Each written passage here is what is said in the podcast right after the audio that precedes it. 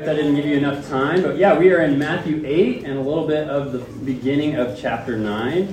Uh, and we're basically seeing what happened right after the Sermon on the Mount. So, right, right after Jesus finished, we get this he walked down the mountain and he starts doing all this stuff. So, this is going, if you're tracking in the sermon series, we're going from what did Jesus say to what did Jesus do? And then we'll get to what did he send us out to do. A little bit tonight, but mostly in the last week. And man, I mean, Matthew wastes no time, right? Just moving through multiple interactions really quickly. And Jesus has all these, and we get a chance to look and see how he responds uh, in these different things that come up and ask ourselves okay, what does that tell us about this man who claims to be God himself? So if you remember the setup from the beginning was we're going to look at what he said and see what we think about what he said, and then we're going to look at what he does and see does this match up? Does what he actually does match up with what he says? Can we believe him? Is he compelling? And so he just got done talking about what sort of life we should live as people who belong to this new kingdom, right? He, he lays so many things out, and that's what we've been in. So, living without fear, living with compassion, living with utter purity of heart. I mean, living, um, giving to anyone who asks of you, living without anger, all those things and more. Um, and so now, like we should do with people who make really strong, especially morally strong statements, we got to look and see okay, what does Jesus do himself? Does his walk match the talk, so to speak? So let's dive in um, and see what can we notice about what Jesus does as he go out. Um, since we're covering a large chunk today, I didn't want to go through each individual story. Um, but rather, I wanted us to look at this passage as a whole and look at some themes that we see about how Jesus does his mission work. And so I broke it down into this idea of what I'll call the three legged stool of Jesus' mission in Matthew 8. Um, hopefully, that will help us kind of make sense of this. So, the first leg is restoration, and that is specifically these healings and this confrontation of evil um, that's, that's the part of what his mission is that deals with restoring things, restoring people physically or restoring the world that is full of evil and, and fixing that. And then the second part is revelation. So this is around he is he is revealing who he is to people and asking them to consider how their faith should be in response. He's trying to bolster people's faith or highlight great faith. And that's a theme throughout this passage. And then the third one is inclusion. And this is about including the Gentiles, which, if you're not familiar, there's the Jews and the Gentiles. Gentiles was basically anyone outside the family of God or the Jewish people at that time. And one of the things that we see Jesus do uh, throughout his ministry, not just in this chapter, but that's so important to catch, is that he starts bringing in the Gentiles, people who are on the outs, so the Jewish people had thought. And so we're going to look at all that tonight. So let's start with this first leg that is restoration. Okay, so there's a lot that happens in this short section of Scripture, but notice that Matthew starts and ends this section with these, these passages, these stories about healings. He kind of bookends this whole passage. And so in the beginning, we have this man with leprosy. Uh, and then we have in the end this healing of the paralyzed man. Which, of course, brings up the question and kind of the idea of what most people think of when they think of Jesus' miracles. It's a huge part of all of the gospel accounts.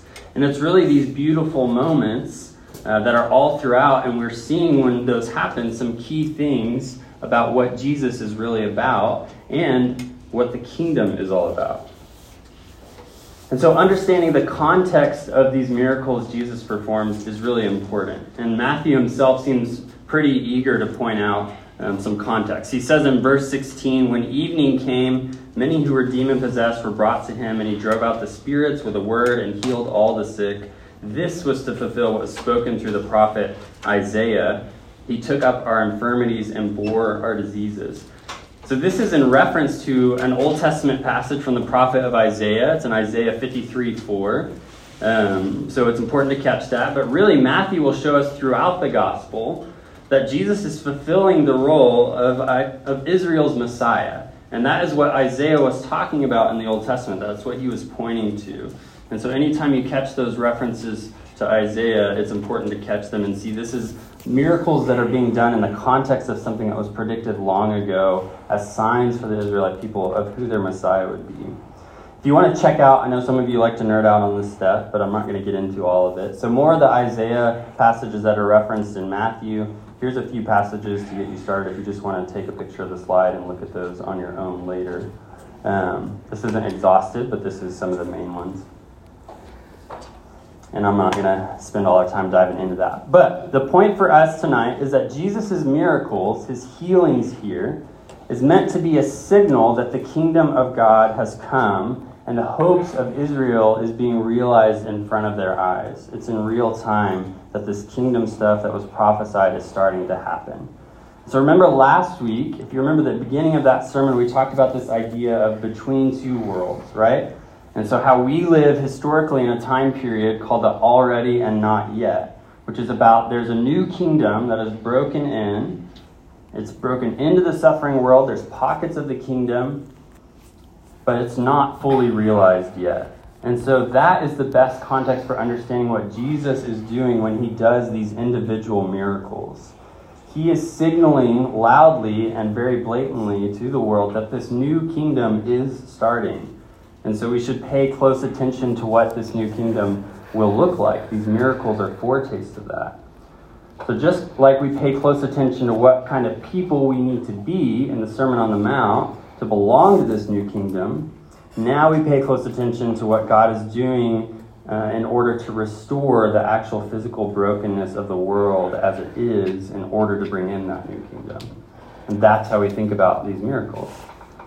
And in some discussions of miracles you might have heard in church before or read um, yourself, you might hear this very common idea that the point of these miracles was Jesus just showing us his power. And I just want to say here's a few things that I need us to think about about why it's not just him showing his power. That falls short. Because look, if Jesus really just needed to prove his authority or power, then that was all this was about, he had just a ton of options, right? Given the, the power that he possesses as God of the universe. He could have done the Thanos route, right? He could just snap his finger and bam, like entire reality changed.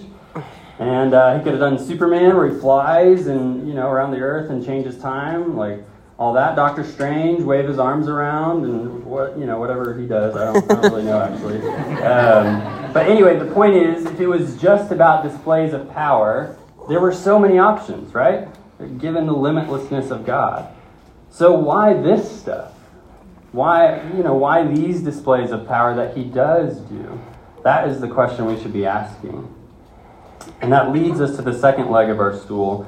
The answer of why this is because Jesus' miracles weren't simply about power and showing power, but they were about revelation. So that brings us to the second part. They were about revelation. So you see, Jesus wasn't just showing off. Remember back, if you've heard the temptation narratives, a lot of, or some of what was part of the temptation narrative was around this kind of showing off. Um, but Jesus doesn't do that, right? Jesus is concerned with revealing the kingdom and revealing who God actually is. So the way that he does display his power, his power is in these very targeted, specific ways that are meant to reveal to us the nature of this kingdom he was proclaiming and the nature of the God who is going to bring it about. So what are these things he revealed specifically? What can we glean from these passages and these miracles? The first thing that he reveals is that God is a compassionate healer. The kingdom is going to be a place of healing.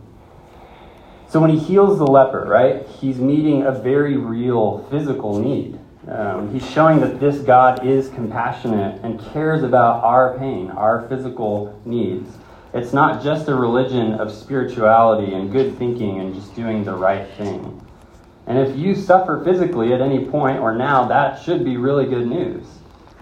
Because it says our God is a God who sees you and who sees that suffering and promises your restoration, either now or, you know, like those miracles, or if not by miracle now in this side of heaven, by restoration in the new heavens and the new earth.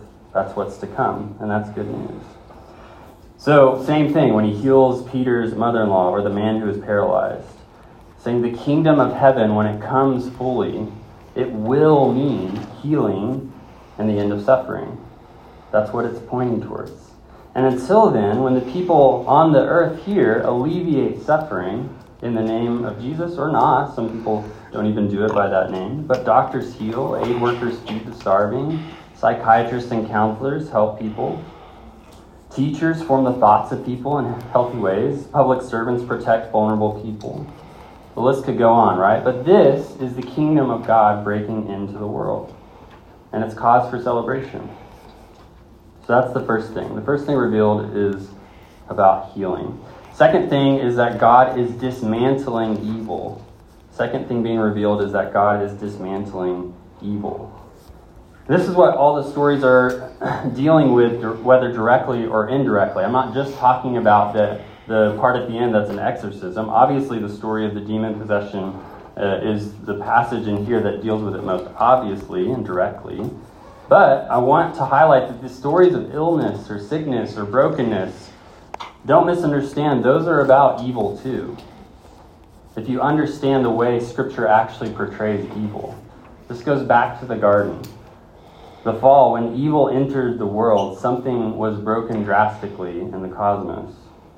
And there has been things that we are at odds with ever since, whether in our physical suffering or with nature or whatever. And in the Bible, evil is beings that are anti life anti human, anti relationships. These beings exist in this spiritual reality and they work against God and His good ways. They're not detectable to our five senses, but they are a parasite on what is meant to be good. And I, I, know I might lose some of you here. It's not exactly popular in modernity, modernity to believe in spiritual beings and things not detectable with the five senses and etc. Um, but I don't think it's unreasonable to think this once you really begin to pay attention. A lot of people think that the descriptions of evil and demon possession and such in these ancient world and in the texts we read were kind of rudimentary or examples of, you know, ignorant cultures doing their best to explain phenomenon that we now classify maybe as mental illness or something like that. And to be sure, we do have uh, different ways of thinking about mental illness and ways to help out with some of that stuff. But if you dig in even to modern secular reports written by people who work in these fields, um, there's some people that they deal with. It's not super often, but that they deal with, and they're so beyond the pale, just in terms of they're just full of awfulness and violence and, and aggression and derangement, and no amount of the usual intervention seems to make a difference. And yet, for some reason, when they are prayed for in the name of Jesus, something heals in them. And so there are accounts of this. You can look them up and decide what you think for yourself. But I just encourage you not to write this off if you're a skeptic. Okay, but tangent aside, I'm here to assert the reality is that evil does exist. And it's not just making poor choices.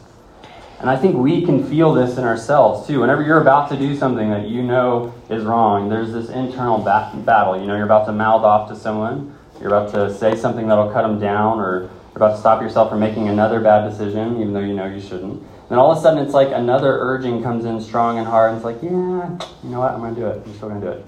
And then you do it. You just go on to say that nasty thing, or you do whatever you know you shouldn't have. And that's on a small scale, obviously, but evil does work its way into people's hearts and into societies. And I actually believe you have to believe this on some level to believe that God is good. Because otherwise, the world we live in without the explanation of evil as a real and powerful force in this world is pretty much too hard for me to accept. There's just too much stuff that goes on. I can't chalk it all up to people just making some bad decisions. But, anyways, back to our story. So, we see this town, it's a Gentile town, by the way, and there's these two demon possessed men are living in the tombs nearby, and they're violent, they're causing a constant danger to the people in that area.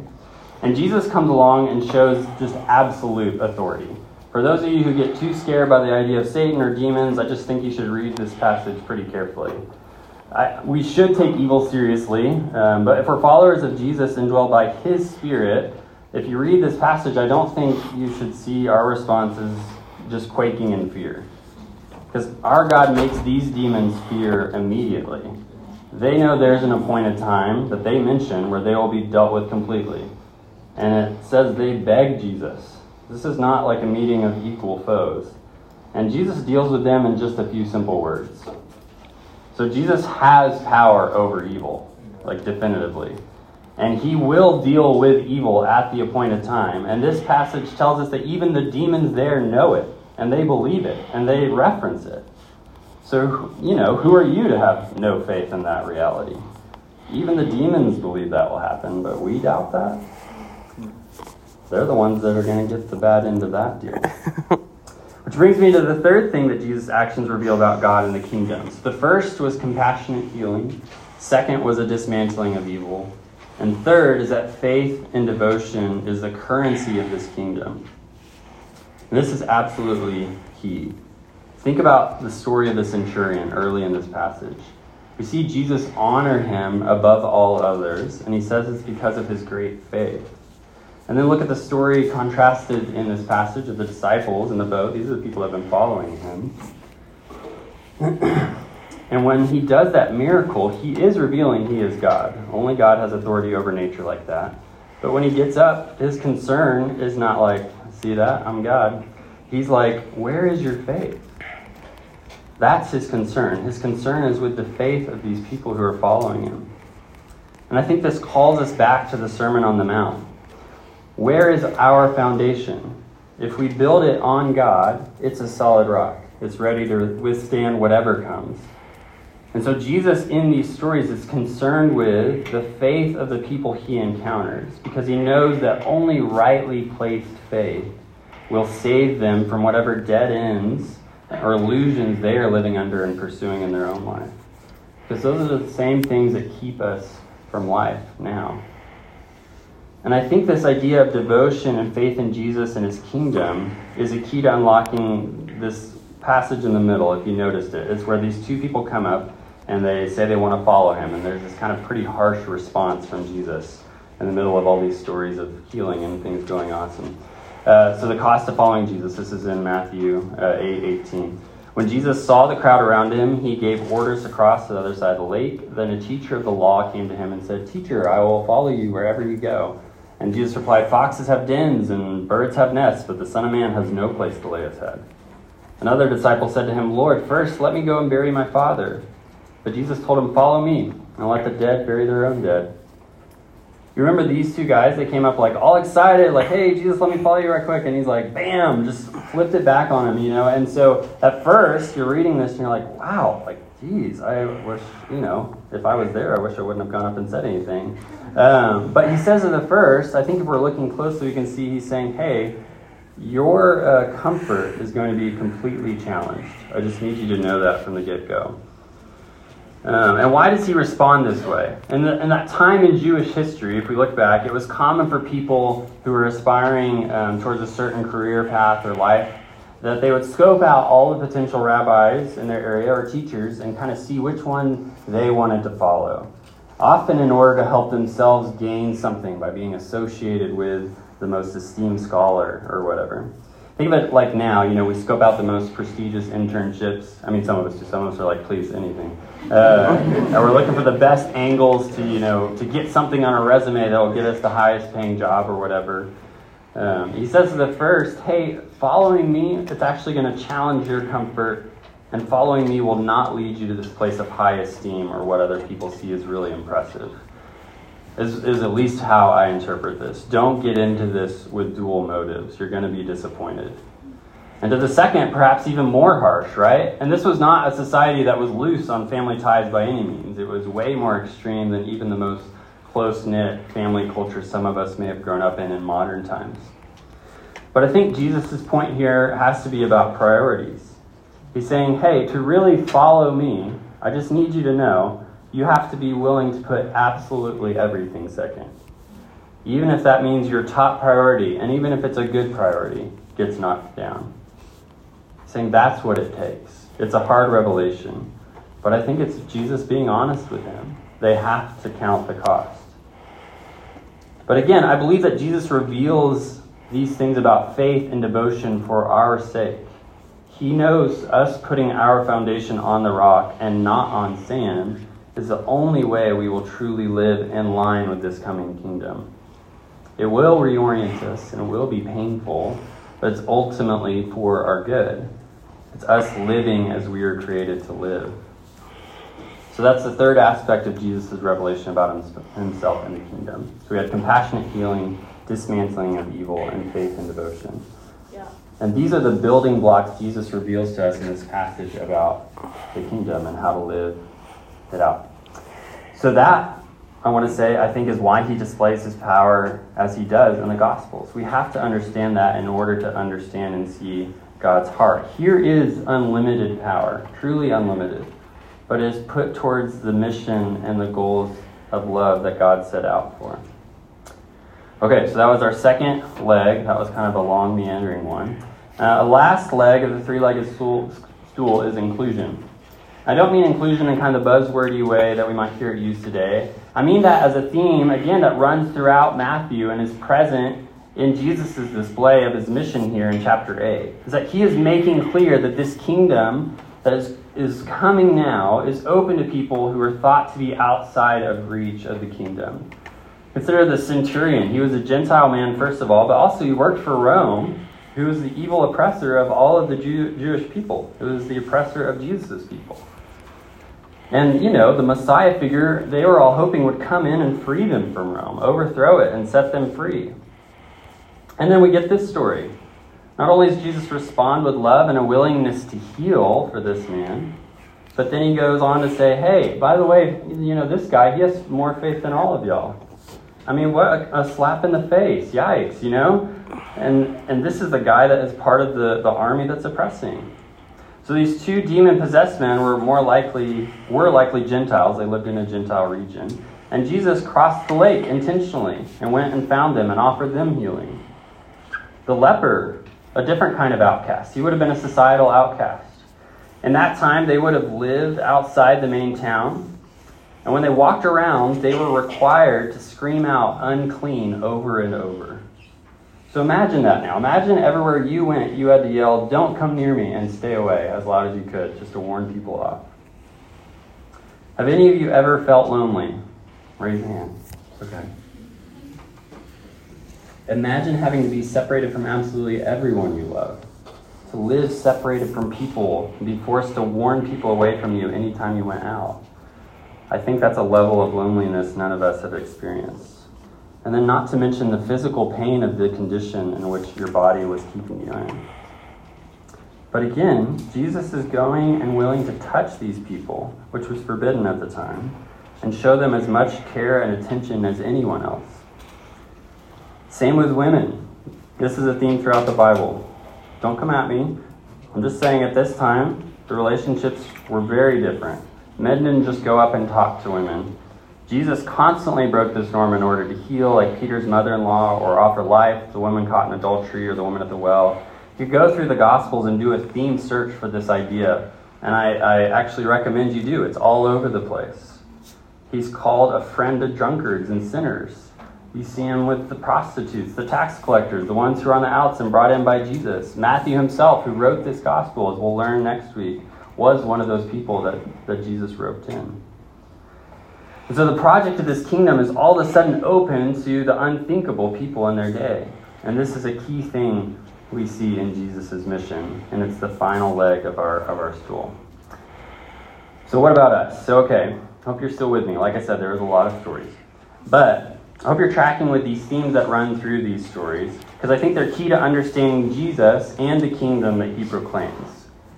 So, for us, if we're called to follow him and imitate him, we have to look at what Jesus did and see some indicators for us about what actions we can take and what that would look like. So I want to start with faith. It's the key to understanding our role in imitating Jesus. Remember earlier I explained that the goal of this section of what did Jesus do was to see what we thought of what he did. We hear what he said, now we see what he, he does. And we have two sources to consider for deciding to put our faith in him.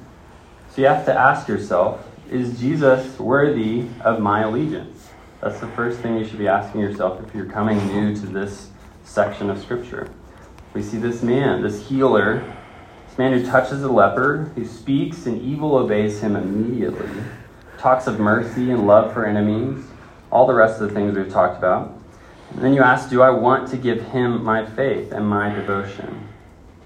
So I'm in a place in my life where yes is the answer, absolutely. There's no doubt in my mind. I read, you know, these stories in the Sermon on the Mount and I am compelled. And I don't know the answer to all questions out there. I can't explain every pain or heartache that goes on, but I do see this kingdom that Jesus is bringing and I hear the Sermon on the Mount and I listen to the kind of people Jesus is making me and other people into, and I'm completely convinced that I want to be a part of that. But you have to ask yourself that question and answer yourself. You have to decide to trust and follow Jesus wholeheartedly, just like the people in these encounters did. As we see in the story of two potential followers in the other places in this passage, total de- devotion and right priorities are the only way to make this truly work. But we also see that this faith transforms and continues to transform. Transforms how we view the world. Disciples are called to view his healings as a way to prop up faith in Jesus, his power over illness. That he is healing and he will heal all of it. We're called to see that even though evil is present and prominent in this world, for those with Jesus, evil doesn't even have a fighting chance. Just a word from him, and they beg and plead and do exactly as he, as he says. They have no choice. See, the story of the pigs is claiming that he is not just a teacher, he's not just a powerful mediator. He's the embodiment of God, and he is here to confront evil. But even in that story, we see, if you notice at the end, people don't always respond to even displays like this of God with faith and devotion. The townspeople told him to get lost. As one theologian put it, the asking of Jesus to leave is a sad commentary, because throughout history, people have shown that they prefer pigs to Jesus. So the question still remains for each of us how will you respond? For those of us who have decided are in a different place to we have already decided to stake our lives in this man and have decided to respond to him. The question is still, what do we do, right? I was meeting with a couple of students earlier. I didn't ask them if I could share this, but I think it's fine. Um, they're, uh, they had this question about um, going out and reaching people. How do we talk to people about this? Is it about warning people about hell? Is that what we're supposed to go out there and do? Um, and we kind of talked about what we saw in Matthew 8, obviously, because I was thinking about it and, and prepping for this sermon. Because it's not every single aspect of what Jesus did, but I think it's a great place to start with these three things. Because, you know, if you've sat on a stool that's three legged, you'll know if it's missing a leg, what happens? It falls over, right? It dumps you onto the ground. So I think if we're going to look at Jesus and imitate him, we have to keep all three of these ways um, in our heart and in our mind as we go out. Sometimes we get so concerned uh, with bolstering the faith of those that we're reaching out to. And that's a part of it, right? That's a part of what we see here. We want to help them see God, we want them to come to faith in Him. Again, that's part of it. Jesus was concerned here with people's faith. He's concerned with revealing who God is, inviting faith and response. So when we evangelize, that is a key part of it. But we can't forget there's also more to it. When we go out, we are also called to heal.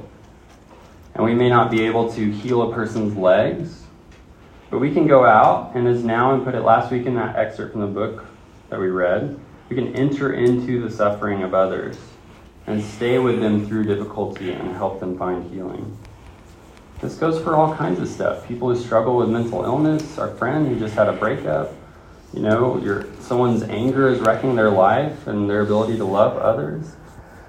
But you go in and you stay there with them. And you pray with them and you help them find healing. Overall, we are called to run into situations that other people want to run out of.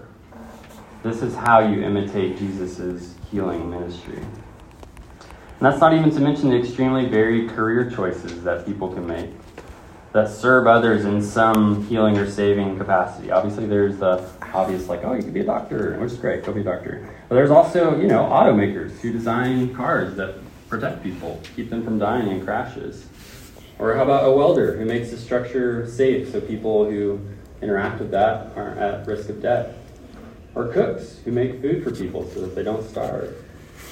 You get the point. You can go on and on. Some of us just need to think creatively. Like these are things that bring about the right kinds of flourishing for humans. And it's, it's wrong to divorce that from spirituality entirely. Because Jesus was out there meeting people's physical needs.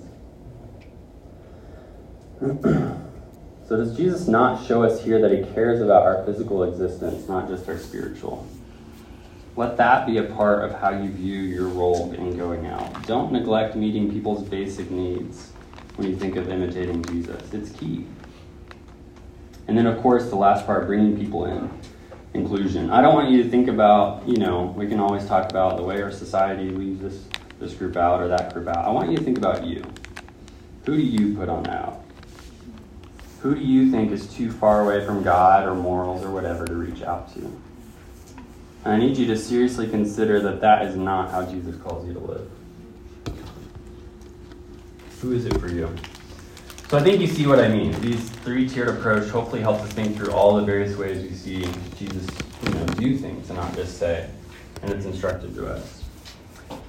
But we need to keep these miracles and acts that Jesus does in their proper context to understand how we fit in. See, they point back and they point ahead.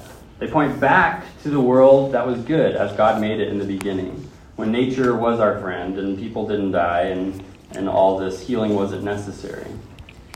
The miracles point back to the time when God first created the world and then to the future, that kingdom that's coming when God remakes it and fixes what is broken. Then maybe calling them miracles as Christians is kind of misleading. See, we tend to think of miracles as anomalies, right? something that went off in our kind of scientific understanding of the world and the physical laws and such. Remember that scientific understanding that we're looking at those through has only come from studying the world after it was broken. These rules that the cosmos exists in and works by now, laid out in science books and sometimes just observations, but they're all observations of that broken world. So, doesn't that mean that the real world that God intended is something else? and plays by different rules. So, by that logic, miracles are not breaks in the natural order. Jesus' healings are the only natural things in a world full of unnatural, twisted, demonic, and wounded things. So they're like peeks into the real and right and good creation that started in the garden and that thing that we're headed towards in the future.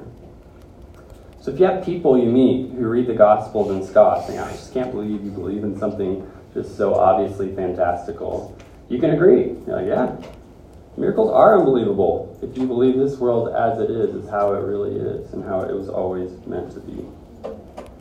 But if we believe that we observe now is a broken reality, not the true creation, while we are here as followers of Jesus, we need to have just as much dissatisfaction with the way things are as he apparently does and have just as much dedication to doing what we can to setting it right. You know, many will see Jesus' authority as a threat to them. Some come in with mixed motives, and following Jesus uproots their allegiances or their comfort or their priorities that's present in this passage. And the discomfort, even of the people at the end story, where they're, they're asking him to get out of here after this confrontation of evil. That discomfort of the assault on evil of this current world by Jesus makes people pine after kind of the shallow comforts of their current life. Like, man, I wish things would just kind of settle down. And some see Jesus just as a threat to their religious paradigms. Like, ooh, that, that doesn't sit right with what I learned in church growing up. And that's fine. We shouldn't be intimidated by people's responses, even if it's discomfort. But again, we need to go back to what Jesus did. On the one hand, we need to seek to restore people's faith. And on the other, and sometimes at the same time, we can just simply alleviate their suffering and help regardless of their views or beliefs, which is a difficult place to exist. What I'm saying is it's vulnerable to help people when they're unsure if you're kind of crazy or not. right? But vulnerability is just another way of imitating Jesus as he went about what he did. Think about it. As we read these stories, Jesus Christ is more vulnerable after he does miracles and healings. These are the things that made people want to kill him. These are the things that got him driven out of town. These are the things that he told people not to tell about, or else he would be caught. They made him more vulnerable. So we should expect that having to enter into people's lives and their suffering will make us more vulnerable too. not maybe in the same way, but certainly in some ways. You know, there's there's uh, accounts throughout um, certain parts of history where um, plagues would take over certain regions, and it was very common for uh, you know the people who were trying to you know get free of, of these, these diseases or whatever that was spreading that they would literally run for the hills that's where that term come, comes from you'd get out of the town because things obviously were super unsanitary and stuff spread so fast and like covid without any hand sanitizer way way worse um, and people would literally run for the hills and leave people to die um, in in the cities um, and it's just someone's got to go. like I got to get home. Uh, and then, uh, but anyways, the the the stories um, throughout history also point out that the people that would run back into the town when people ran out were the Christians. They saw it as their duty, and this is where a lot of the hospitals and stuff came from early on. They saw it as their duty to go in and take care of the wounded and the dying and the disease. And I think it's because of stuff like this Christians are supposed to run in when others run out. And this didn't end well. There wasn't a happy ending, at least in this world's term, for these stories. They often died taking care of these people. Um, but that's still how we imitate Jesus. We're still called to that kind of response to suffering, that kind of response to the brokenness of the world. So I invite you to join him and join me in prayer. Lord, thank you for showing us in this passage how to imitate you. Help us to see you clearly as we read this and listen. Help us to desire to follow you and to make ways um, to make what you did happen in the communities that we're in and whatever that needs to look like. Uh, help us to have faith and devotion to you as we seek to do this honestly and with our whole lives and with our whole hearts. In your name we pray. Amen.